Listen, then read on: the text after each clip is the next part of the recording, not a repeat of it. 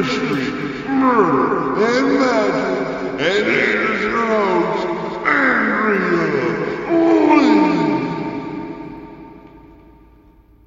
Hey y'all, thanks for tuning in to today's episode. Before we dive into today's episode, I want to talk a minute about something very interesting that's going on here in South Carolina at the moment. On January the third, just over a week ago, over in Norway, which is in the Orangeburg area, a group of friends were out riding four-wheelers and decided to explore an abandoned home because they had heard it was haunted. Sounds like a good idea, right? On the back porch of the home was a deep freezer, and an eighteen-year-old that was in the group decided to open it. He told the authorities that the smell of rotten meat hit him, and he saw what appeared to be a dead body wearing only blue jeans and socks. Now, first of all, when that smell hit my nose, I probably would have just closed it and not even had seen what was in the freezer. I can't even imagine the feeling of opening a freezer and finding a body. And I can't get the thought of the smell of rotten meat. That probably would have just made me slam it shut. Well, fast forward two days from that, and that same house burned to the ground. The fire's under um, investigation, but it's considered suspicious. And as of right now, I don't believe they've determined what caused the fire. Now, it was my mom that originally told me about the people discovering the body in the freezer. And when she and I were talking about it, I told her that the people who were exploring that home were lucky to have gotten out alive because it sounds like the beginning of a horror movie.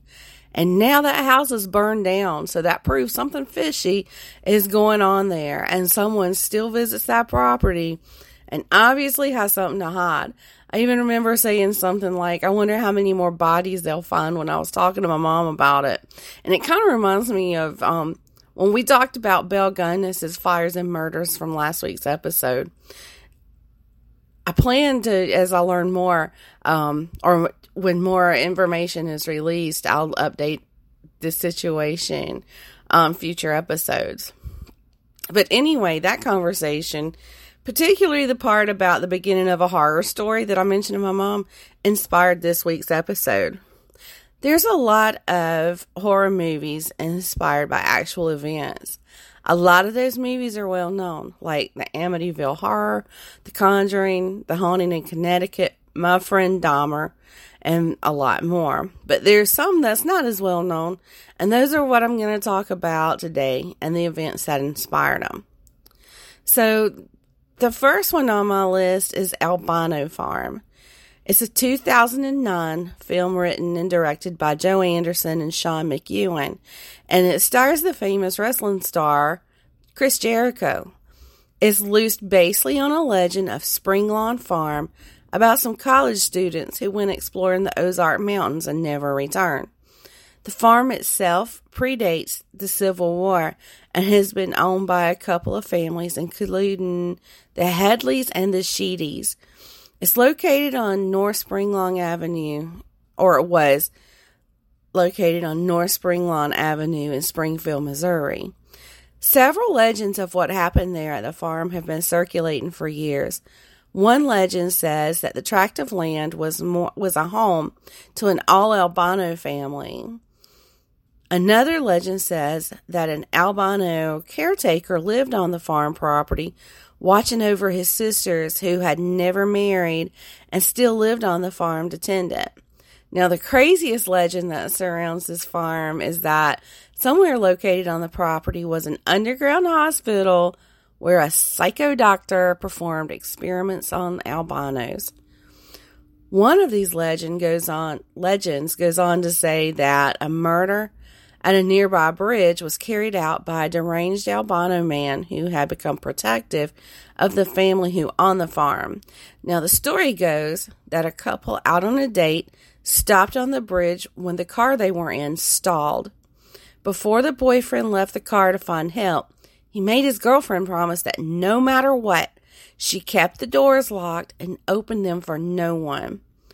Shortly after the boyfriend left, she heard a thump on the top of the car's roof, but she stayed true to her word and kept the doors locked. The next morning when the police arrived, it took them a while to convince the girl to open the doors, and when she finally did, they told her not to look around and escorted her away from the scene. What they didn't want her to see was her boyfriend hanging from a limb just above the car. It was believed that the albino caretaker was responsible for his demise. The building and the properties or the farm and the buildings on the property, sorry about that, were destroyed in a fire in nineteen eighty and were never rebuilt. But back in its heyday, the property was a popular recreation and vacation spot. Now, the movie itself is about four college students who are working on a history research project about backwood American customs.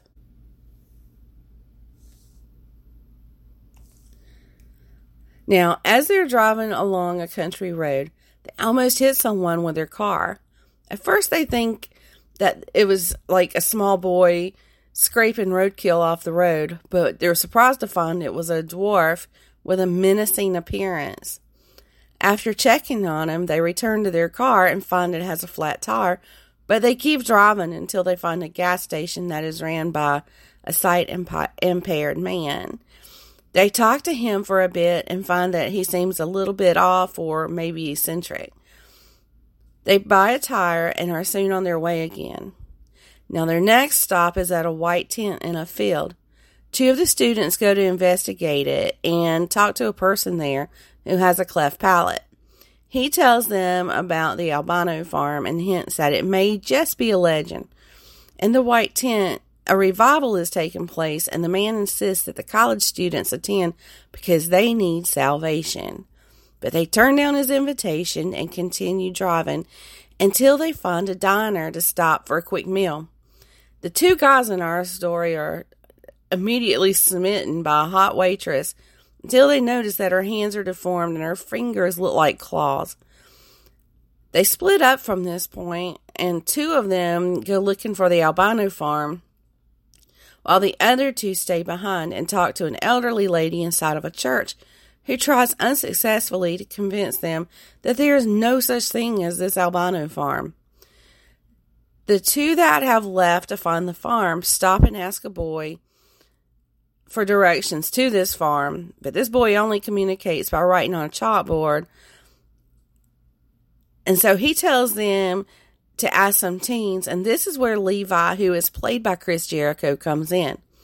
Levi and his friends, who are hearing impaired, agree to take them to the farm. From there, it takes on that typical teens trapped in hillbilly hell feeling. It's a bit predictable, but it's still worth a watch. If I had to compare it to another movie that you're probably familiar with, it would be the Wrong Turn movies. Now, at this time, I couldn't find it on any of the streaming services, but the D V D is available to purchase on Amazon. Now, another interesting movie loosely based on actual events is the nineteen seventy-four film Deranged. It's somewhat based on the serial killer Ed Gein and follows Ezra Cobb, who is a middle-aged Midwestern man who begins a string of serial murders and robbing graves after the death of his mother. Now, where this film steers away from Ed Gein is where our character, Ezra, delights in necrophilia. But much like Ed, Ezra's mother has raised him to be a misogynist, which is someone um, who has a prejudice against women. Ed Gein also inspired many other horror movies, movie characters including Norman Bates in Psycho, Leatherface in Chainsaw Massacre, or in Texas Chainsaw Massacre, sorry, Buffalo Bill in The Silence of the Lambs, and Dodger Oliver Threadson from the T V show American Horror Story Asylum, which, by the way, is my all-time favorite season of A H S. So now, who was Ed Gein? Mister Gein was born in nineteen oh six in La Crosse County, Wisconsin. His mom, Augusta, was very religious, and so that her kids, Ed, and his older brother, Henry, weren't influenced by the ways of the world, she saved her money that she earned from running a grocery store and bought a farm on the outskirts of town. Ed only left the farm to go to school. His time on the farm was spent doing farm chores and being preached to by his mother. She wholeheartedly believed and drilled the fact into her boys' heads that all women, with the exclusion of herself, of course, were prostitutes and instruments of the devil. And that always, you know, makes me think of um the Mama Waterboy, girls are the devil. Ed himself had feminine characteristics and was the target for bullies. To further isolate him, his mother scolded him when he tried to make friends. Ed and his brother tried to keep their mother, Augusta, happy, but she was a very hard-to-please woman, and she often abused them. After their father died in nineteen forty, both boys started doing odd jobs to help out with the family's expenses. Ed would often babysit, and he really enjoyed it because he felt that he could relate to children more than adults. And that's probably because he never had a normal childhood. Um, but that's just my thought. His brother Henry started detaching from their mother and started worrying about the attachment Ed still had with Augusta. Henry despised the view of the world that his mother had and started speaking negatively about her around Ed, trying to get him to see that she was harming him. In the May of nineteen forty-four, a brush fire broke out near their home on the farm, and the two brothers went out to try to put out the fire. The brothers became separated at some point, and as the dark of night closed in, Ed lost sight of Henry. After the fire was put out, Ed told the police that his brother was missing. Ed then led a search party straight to Henry's body. The police had suspicions about Henry's death because where he was found laying had been touched by the fire, and he had bruises on his head. Despite these unsettling circumstances, the police dismissed foul play, and the coroner listed asphyxiation as the cause of death. The next year, Augusta died, leaving Ed on the farm all alone. Ed boarded up the rooms that his mother had used, including the entire upstairs, the downstairs parlor, and the living room. They were left the way his mother had kept them. Shortly after his mother's death, Ed decided he wanted a sex change and began making himself a woman's suit from human flesh so that he could pretend to be a woman. So how did he obtain the skins that he used? Ed's life began a downward spiral after his mother's death. He had hallucinations of his mother telling him to kill certain women in their town. In nineteen fifty-four, he killed tavern owner Mary Hogan, and then in nineteen fifty-seven, he killed hardware store owner Bernice Worden. The last receipt that Miz Worden had written in her hardware store before she disappeared had been to Ed Gein, linking him to her murder. When police searched his property, they found Bernice's cap- uh, decapitated body in his shed, hung upside down by ropes at her wrists and a crossbar at her ankles. Her torso was dressed out like that of a deer. She had been shot with a twenty-two caliber rifle, and the mutilations had taken place after her death. But more than just Bernice's mutilated body had been found when the property was searched. Police found four noses, whole human bones and fragments, nine masks made of human skin, bowls made from human skulls, ten female heads with the tops sawed off, human skin covering several chair, chair seats, Bernice Worden's head in a burlap sack, Mary Hogan's head in a paper bag, nine vulvas in a shoebox, skulls on his bedpost, organs in the refrigerator, a pair of lips on the drawstring of a window shade, a belt made from female human nipples, and a lampshade made from the skin of a human face. Wow. When Ed was questioned, he told police that between nineteen forty-seven and nineteen fifty-two, he made as many as forty trips to three local graveyards at night to exhume recently buried bodies. Ed claims that he was in a trance-like state when he made these visits to the cemeteries, and on about thirty of these occasions, he came out of this trance while he was there and immediately left without taking anything. In all, he admitted to robbing nine graves. During questioning, now I may not pronounce this correctly, but Washara County Sheriff Art Sheely allegedly assaulted Ed, banging his head and face into a brick wall to get a confession. Now, this confession was ruled as inadmissible. However, the sheriff did testify during Ed's trial, and a month after the trial, the sheriff passed away from a heart attack. His friends and family said that Sheely was so traumatized by the horrors of Gein's crimes, and that, along with his fear of having to testify against Gein, including the fact that he assaulted Gein, took its toll on the sheriff's health.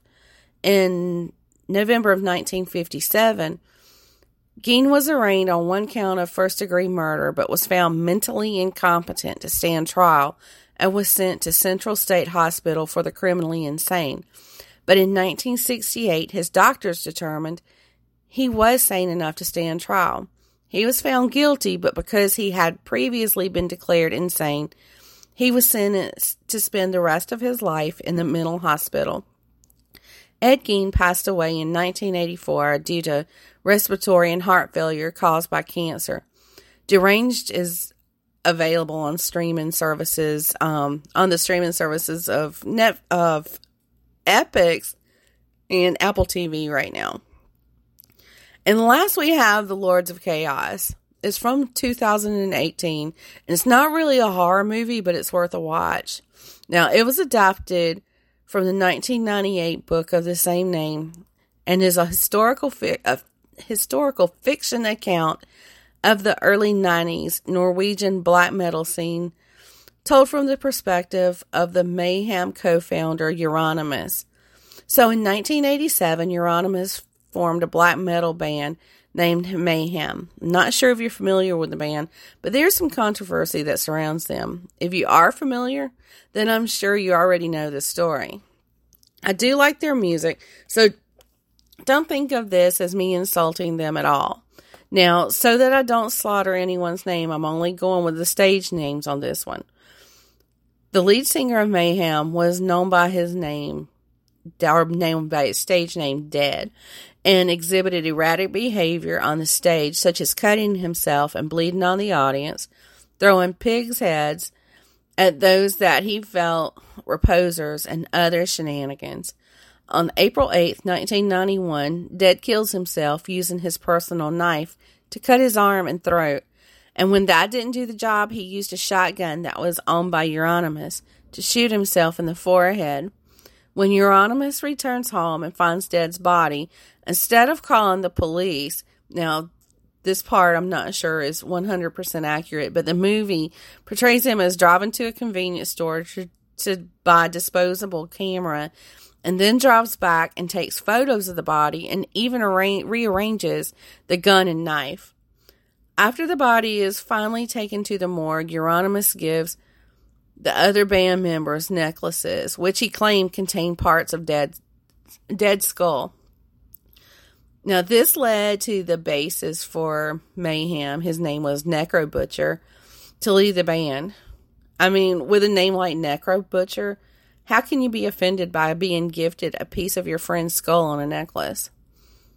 After all of the fallout, Euronymous opened a record store where a lot of popular Norwegian music stars hung out, so he recruited new band members, including Faust from Emperor and Varg, who was a fan of Mayhem's. Not long after, they recorded their first album and were able to do so because of a financial donation by Varg's mom. It's good to see parents believing and helping make their kids' dreams come true, right?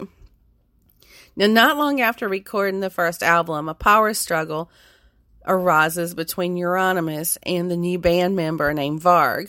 An interesting note about Varg is that Mayhem met him after a show one night, or this is what the movie shows, is that they met, um, it was like in a little diner type um, thing, but this was after one of Mayhem's shows, and um, back then Varg was known as Christian. they kind of thought he was a poser and they just kind of dismissed him. Um, a string of church burnings takes place across the region, and Faust is accused of murdering a homosexual man. The movie portrays this murder as Faust being sexually harassed by the man. Varg thinks it would be a good it would be good publicity for the man if they make it known that they're responsible for the church burnings, so he contacts a reporter and gives him information in an interview, claiming that the Black Circle, aka the elite inner circle of Euronymous' friends, were responsible for the church burnings and even for the death of the homosexual man. Now, Euronymous didn't think that was a good idea, and he tried to talk him out of it, but Varg went ahead with that. Um, but soon after, Varg is arrested, and Euronymous is beyond pissed. Varg was later rele- released from jail because of a lack of evidence. Out of anger, Euronymous vents to a friend that he wants to kill Varg, but later comes down and meets Varg to discuss future plans, including releasing music rights to Varg. Later, Euronymous mailed a contract to Varg stating that their rights to the music were released to Varg and that he would soon pay Varg the money he owes him. Varg had heard that Euronymous wants to kill him, and in the early morning hours of August the tenth, he traveled to Oslo to confront Euronymous. He got into Euronymous' apartment by telling him that he wanted to sign the contract, but once he was inside Varg, um, Euronymous' um, apartment, Varg starts stabbing Euronymous. As Euronymous begs for his life, Varg follows him through the apartment to the stairwell outside and stabs him to death. Varg is soon arrested and sentenced to a maximum of twenty-one years for the murder of Euronymous and the burning of several churches. Now, remember those pictures that I mentioned earlier that Euronymous took of Dead before calling the police? One of those pictures was used on the cover of one of the band's um, albums. I believe it was the nineteen ninety-five album, The Dawn of Black Hearts.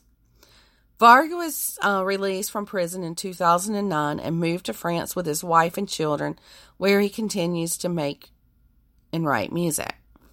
Now, I know that since I mentioned it, you're probably going to want to see the cover of that album if you haven't already seen it. I do have to warn you that it's a bit graphic. So, you know, if you're the least bit squeamish, just skip looking at it. Now, at the moment, Lords of Chaos is available on Hulu and Apple T V. Something to keep in mind, though, is if you do decide to watch it, this movie isn't one hundred percent based on facts. And when the movie's coming on, it does say it's based on truth and lies. Euronymous is portrayed by Rory Culkin, and you might know his famous brother from Home Alone movies. Other actors include Emery Cohen as Varg, Jack Kilmer as Dead, and Sky Ferreira as Ann Merritt. It seems like I told you the entire story, but there's a lot more to it, and I really ha- highly recommend watching it um, if you haven't already seen it. So now I'm going to switch gears um, to remind y'all that the new moon is coming up on January the thirteenth. That's two days from this recording day on the eleventh, um, but it's on the thirteenth at twelve oh two a.m. Eastern time, and it's going to bring some major changes for four zodiac signs. For the Aries, this new moon is calling on you to put some serious thought into planning your future, especially in the career sense. If you're unhappy with your current job, it's a good time to start looking for something else. If you're happy with the job you have, start a new project that really makes your skill shine and it impresses your boss. For the Cancers, a new start at love is heading your way. It's time to start working really hard on what you, you know, thinking about what you really want out of a relationship. If you're already dating somebody, now is the time to take things to the next level. But if you're single, use this energy to look into yourself and see how you can be the better half of a future relationship, and learn to speak up for yourself about what you need from your partner. Libras, if you're not feeling like your usual social butterfly self, and trust me, most of us don't these days, um, it doesn't matter what sign, but just know that this is a-okay. And this is the perfect time to really get into your domestic side and tend to what needs tending to close to home. Cook yourself a healthy meal. Do some of those chores you've been putting off. And you could practice a little self-care too. I have found that when you clear the clutter around you, it improves your energy and focus. And for us Capricorns, things are going to get shaken up, especially with Pluto and the sun joining the planetary party that's currently going on. So this new moon for Capricorns is all about you, building new beginnings and embracing your most authentic self. Listen to your heart and be the author of your journey. You hold that pen. Also, your creative juices are flowing, so go with them. I have to say this is very true for me right now because I've been cranking out some jewelry lately and decided to reopen my Etsy shop. Well, that's all I have for today. Thanks for listening. And I also want to thank y'all for, as of right now, there's over seven hundred downloads of the podcast. And this is only episode four, so the sky's the limit. Um, but as always, if you have any, sorry, I feel like I'm getting the crud this morning. But if you have an episode idea, comments, questions, or just want to say, hey, shoot me an email at mysterymurdermagic at gmail dot com. And that's M as in Mary, Y S T E R Y, M as in Mary, U R D E R, M as in Mary, A G I C K at gmail dot com. And also be sure to check out our Facebook page at facebook dot com slash three. And that's the number three, Emma's and Mary podcast. Have an awesome week.